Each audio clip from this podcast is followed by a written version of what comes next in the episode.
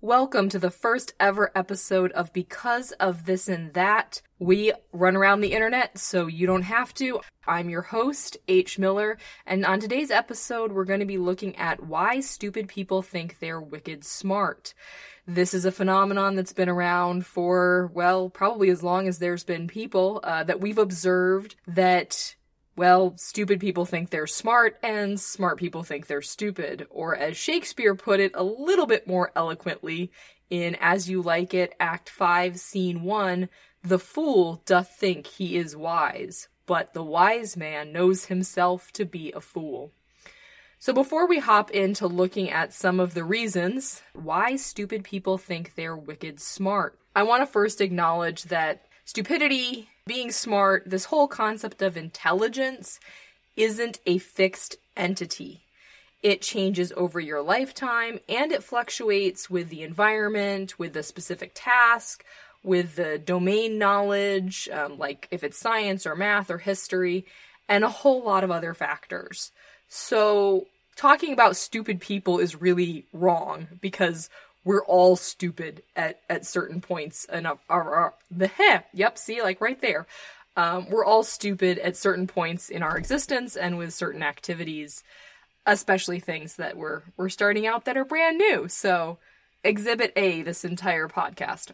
Um, we're gonna look at three reasons why smart people uh, or why people I don't even know what to call it anymore because it's not even lesser intelligence. Um, why people who perform badly is how the psychologist would say it think that they're performing better. Um, and so there's three things we're going to look at. We're going to look at the Dunning Kruger effect.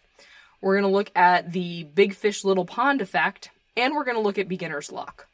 So we're going to start out with the Dunning-Kruger effect, which is something that you may have heard of because popular attention has really started to be drawn around the Dunning-Kruger effect and and lots of people are are talking about it and and referring to it. The Dunning-Kruger effect is named after two researchers, Dunning and Kruger, and they first published a paper around this effect in 1999. Um, I think it's kind of funny that it's called the Dunning-Kruger effect because Kruger is actually the first author on this paper, not Dunning. So I guess when they went to name it, they went in alphabetical order but they tested people's perception on how skillful skillful there's a word uh, they were in the areas of determining whether something was humorous or not.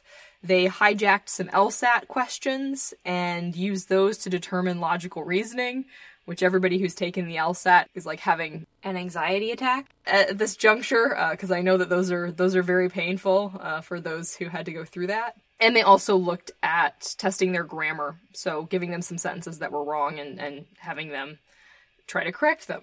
Now, I'll be honest, I probably wouldn't do well in any of these categories, but maybe I wouldn't do as badly as the people who they looked at did. So they found that those who were in the 12th percentile thought that they were actually in the 20 no this 26th would have been better it was this it was the 62nd percentile.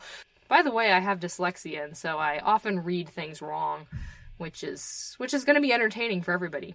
So if you think about your standard distribution curve, that's basically going from one tail to right in the middle. It's sort of the equivalent of a student who's getting an F in a class thinking that they're going to get a C. So that's a really drastic disparate and I can tell you, working in education for pretty much my entire existence, um, being involved in it either as a student and as a teacher and um, in academic support, this phenomenon happens. I I can't count on one hand the number of times that I've had a student who's been like, no, no, I'll be fine, I'll be fine, and they they end up with an F. So, um, yeah, uh, I have some anecdotal evidence to support that idea. And what Kruger and Dunning came up with to explain this phenomenon was something called the dual burden. They said, on the one hand, people that are unskilled, they're going to make a lot of errors. So it's just like they're the fact that they just keep making errors because they're unskilled and they don't know what they're doing. But they also said that their inability to identify how badly that they were doing that was due to a lack of metacognition, so that they couldn't realize how badly they were performing. The simplest definition of metacognition, if you haven't heard of it before, is thinking about thinking. It's our ability to stop and reflect on what we're doing and how how we're approaching information, to stop and recognize our emotions, our cognition behind things, it's our self-awareness.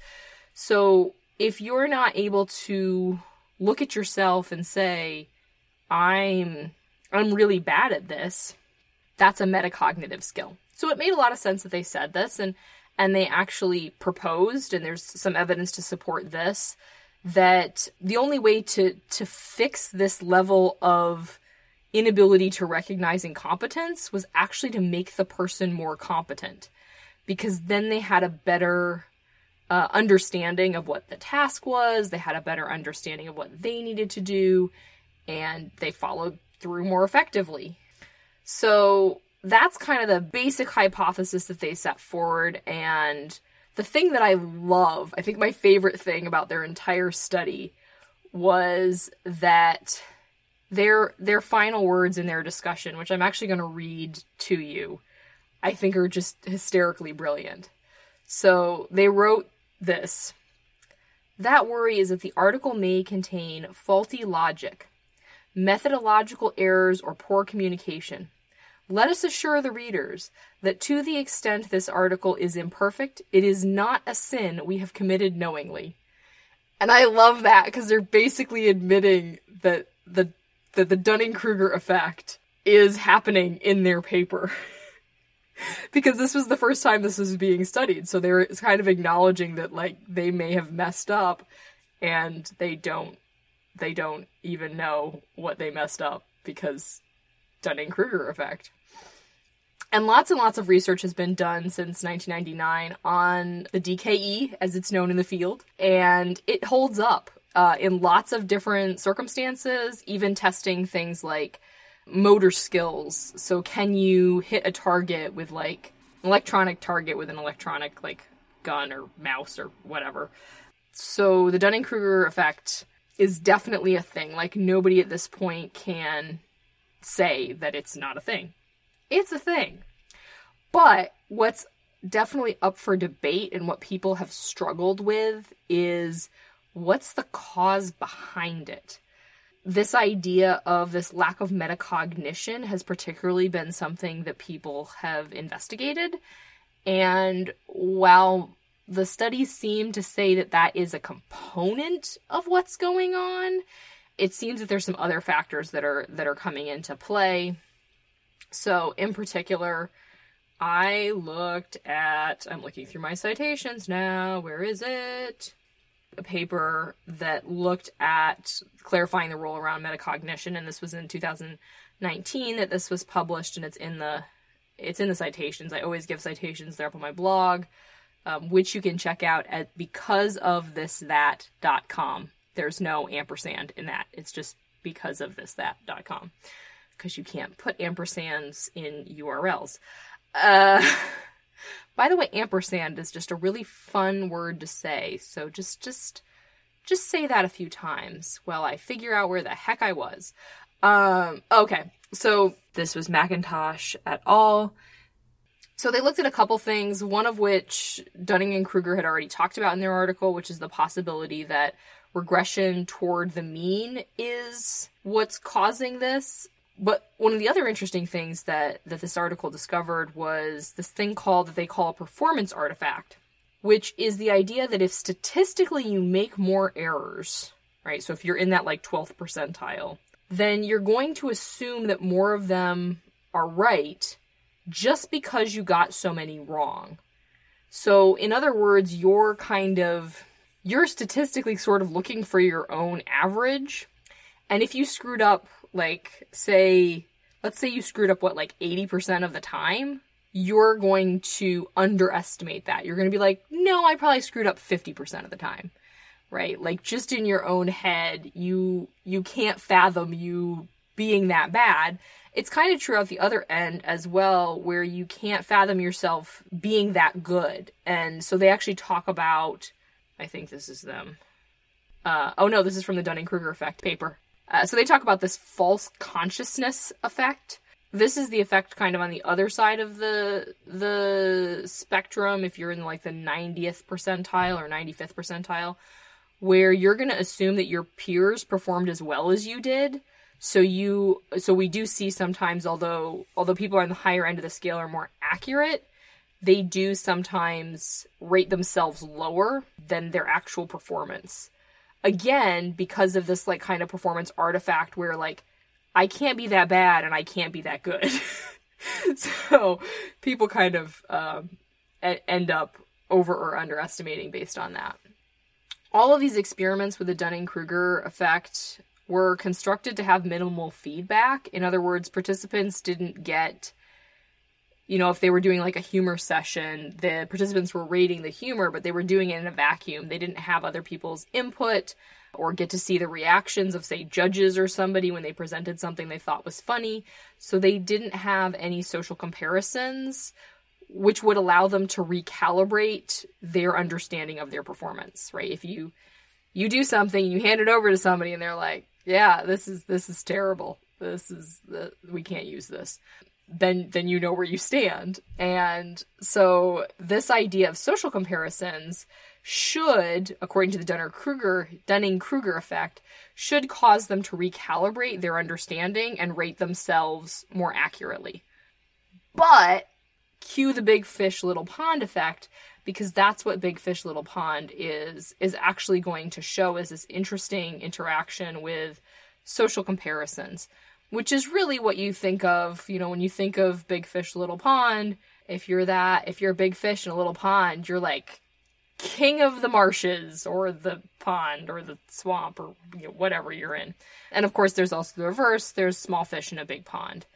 So the origin of this phrase is kind of interesting. We don't know exactly where it came from or when it started, but the earliest printing of the phrase came from the Galveston Daily News on Tuesday, June 28th, 1881. This article was entitled Galveston Undertakers. Uh, I have the link to it. It's it's worth a read. It's very colorful in the way that it calls out a group of a group of people involved in Galveston's upper echelons, like probably businessmen, politicians, it doesn't say specifically who, but they were basically responsible for the death of the Palmer Sullivan Railroad project, which both the city and local local businessmen and stuff had invested in, and it it died. Um, so I'll read you just like a sentence or two of this article. It's it's really it's quite fun. Um, I'm a big fan. But there have been some very poor sticks with their fingers in the Palmer Sullivan pie, its volunteer friends and so called advocates who have not failed to improve every opportunity to deal the project a quiet stab in the back. These people we have always with us here in Galveston. They are immense on committees. They are likewise splendid at a funeral. And then I'm going to jump down. In themselves, they are simple accidents. They are big fish in a small pond. They feel crowded now, and how would it be with them had Galveston 25 feet of water on the bar and were really the virtual terminus of the Sullivan Paro narrow gauge railway system? So yes, he's he's a little displeased with their existence, um, and generally it's an insult of some time. If you're a big fish in a little pond, that's an insult. But when it was sort of co opted, this expression, by the field of psychology, Marsh and Parker in 1984 did the co opting and they turned it into an effect. So the big fish, little pond effect really deals with the way that we perceive ourselves in academic situations, which is coincidentally enough called academic self concept. So when you think about yourself as a student, we all have uh, an image in mind, and there's actually four different components of academic self concept. And I have checked to make sure I get this right. There is social academic self concept, and that's what it sounds like. It's your understanding of you as a student compared to your peers. There's criterial which is your abilities evaluated against an objective criterion like a rubric. Uh, there's absolute, which is really sort of the person's overall sense of self. And then there's there's individual, which is you comparing yourself to your past performances. A group of researchers out of Germany in 2018 took a look at German school age students and looked at all of their grades across all of the courses they were in. And what they found out was that grades corresponded to all four different types of academic self concept which makes sense because as a student your grade is your your general anchor to where you are where you are in the class where you are in understanding the content who you are as a student right we hear many students talk about like i'm an a student. And if they don't get an a it really detracts from their their sense of academic self. That made a lot of sense. And then they started digging into all of the four concepts. And what they found was all had a relationship with average classroom achievement but the social one was the strongest statistically in its relationship. So, where this plays into Big Fish Little Pond is this idea that let's say you take two students and they both have the same grades, but one of them is in a classroom where they're at the top of that bell curve. They're the best student in that class. And the other one is in a class that's a high achieving class and they are maybe not the lowest, but at least toward the end, what will happen is that the self concept of the student, particularly the social aspect, because this is logical, is going to be inflated for the student who's at the top of their class, and it's going to be deflated for the student who's at the bottom of their class. In other words, if you're that big fish in that little pond, you're going to think you're a better student than you actually are. If you're a little fish in a big pond, you're going to think you're a worse student than you actually are. And so this is another one of those perception twists that causes people who are really maybe not performing that great when you look at a large sample size, but they think they're doing really well because they're in that small pond. They're in a situation where they don't have a lot else to compare to. And big fish, little pond effect really feeds into social comparison theory, which basically talks about this idea that as humans, we are always looking at ourselves in terms of others' opinions and others' abilities, and that we're really consciously and continually and subconsciously and continually asking, "Am I good enough to be here? Like, am I am I in the place that I'm supposed to be?" And this makes sense as social organisms, right? We need to we need to add value to the societies, and if we are not performing at least you know, in the middle of the pack of where everybody else is performing, then we are likely to to feel like, no, I shouldn't be here. Um, you're going to feel worse about yourself than under under other circumstances. So this is the I love this because Dunning Kruger effect says if you give people this feedback, this social feedback, they won't overestimate their abilities. And it turns out that like that's true, but it sort of depends on the circumstances. So if you took somebody who's performing in that 12th quartile and put them with people who are performing in like the 10th quartile, they're still going to think they're geniuses. And, and then the reverse is true too. You know, if you take somebody who's performing in like the 80th or 90th percentile, did I say quartile before? Yeah, that doesn't make any sense. Percentile, um, then and you put them in with people that are performing at the 90th, they're going to think they're idiots. So again, our perceptions about our abilities and our intelligence is really really heavily influenced by the people around us. And then the next thing we're going to talk about is beginner's luck. It's actually the last thing we're going to talk about. Uh, and beginner's luck is an interesting phenomenon because it, it sort of pulls in everything we've already been talking about and I'll be honest, I couldn't find a lot of research on beginner's luck. So we're gonna sort of make this uh, uh Heather makes connections that probably are there.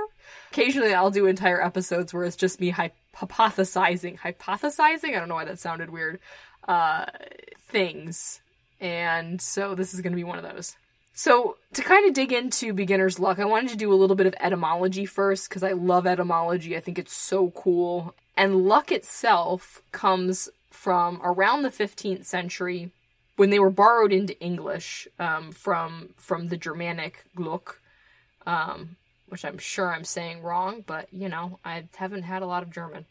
Uh, and so when it was borrowed into the English, we're pretty sure it was borrowed as like a gambling term, that it was used to talk about games of chance.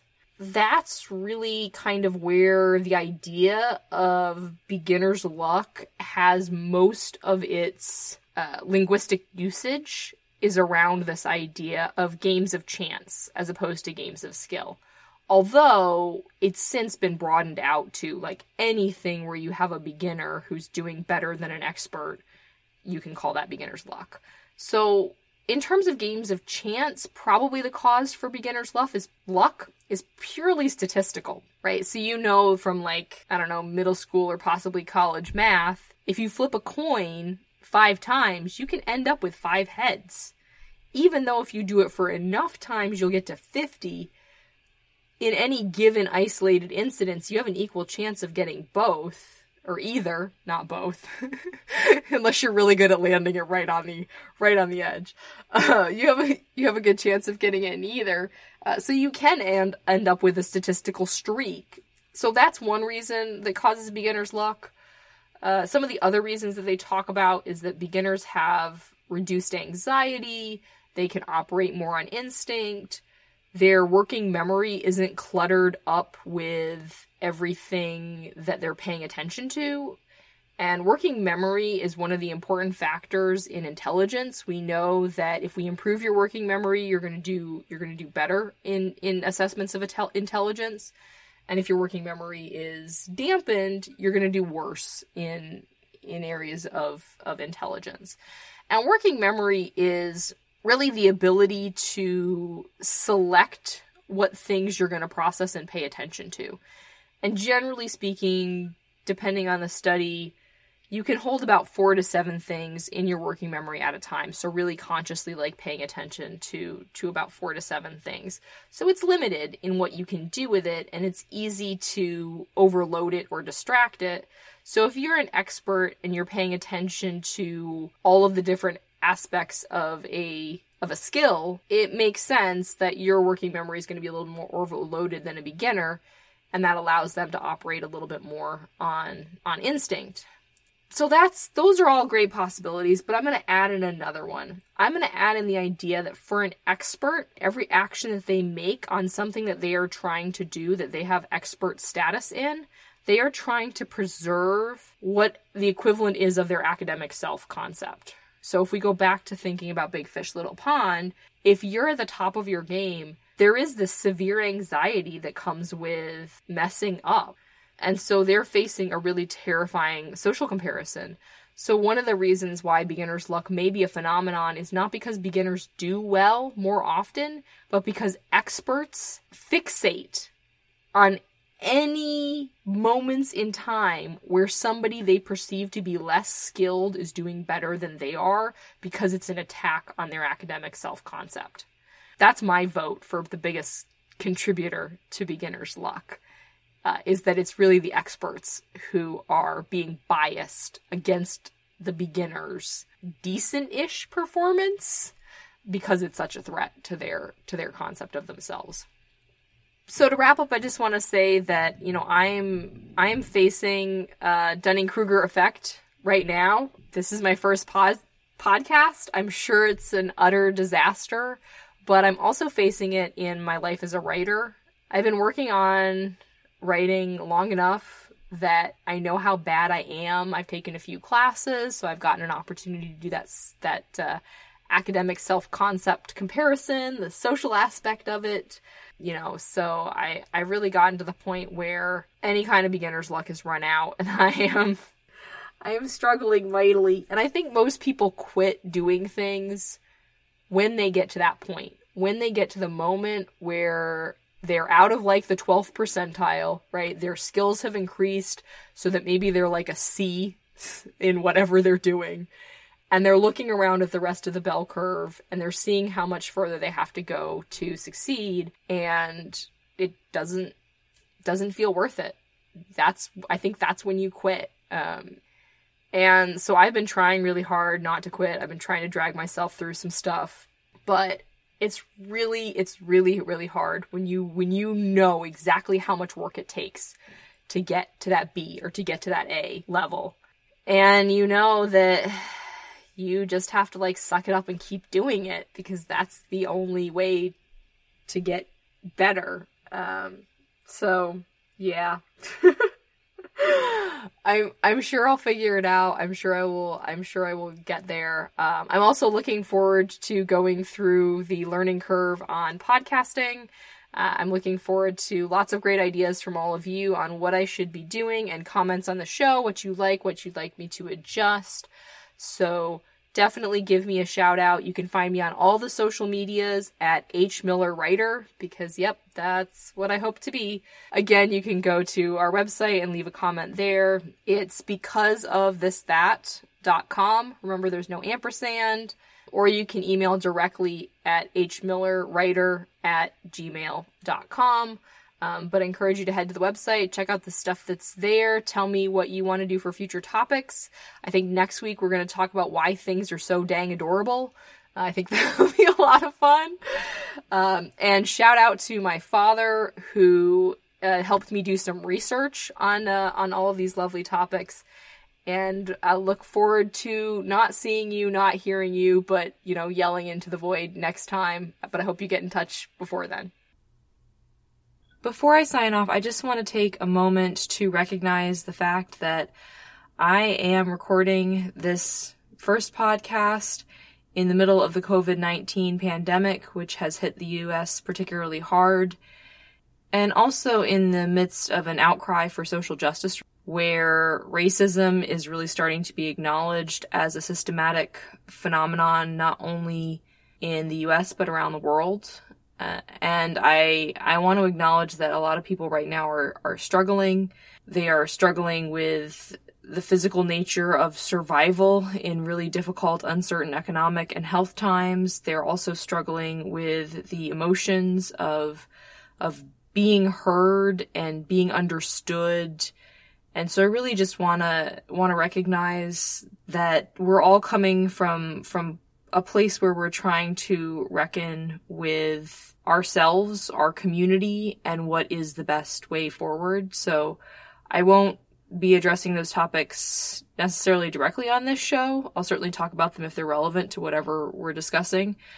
But I do want to encourage all of you to make good decisions for yourself and your community based on a holistic look at the data and at people's experiences so that you really really do understand what what the issues are and and what's at stake which is people's lives people's livelihoods and their sense of self which is critical for all of us. I wish you a lovely week. Happy listening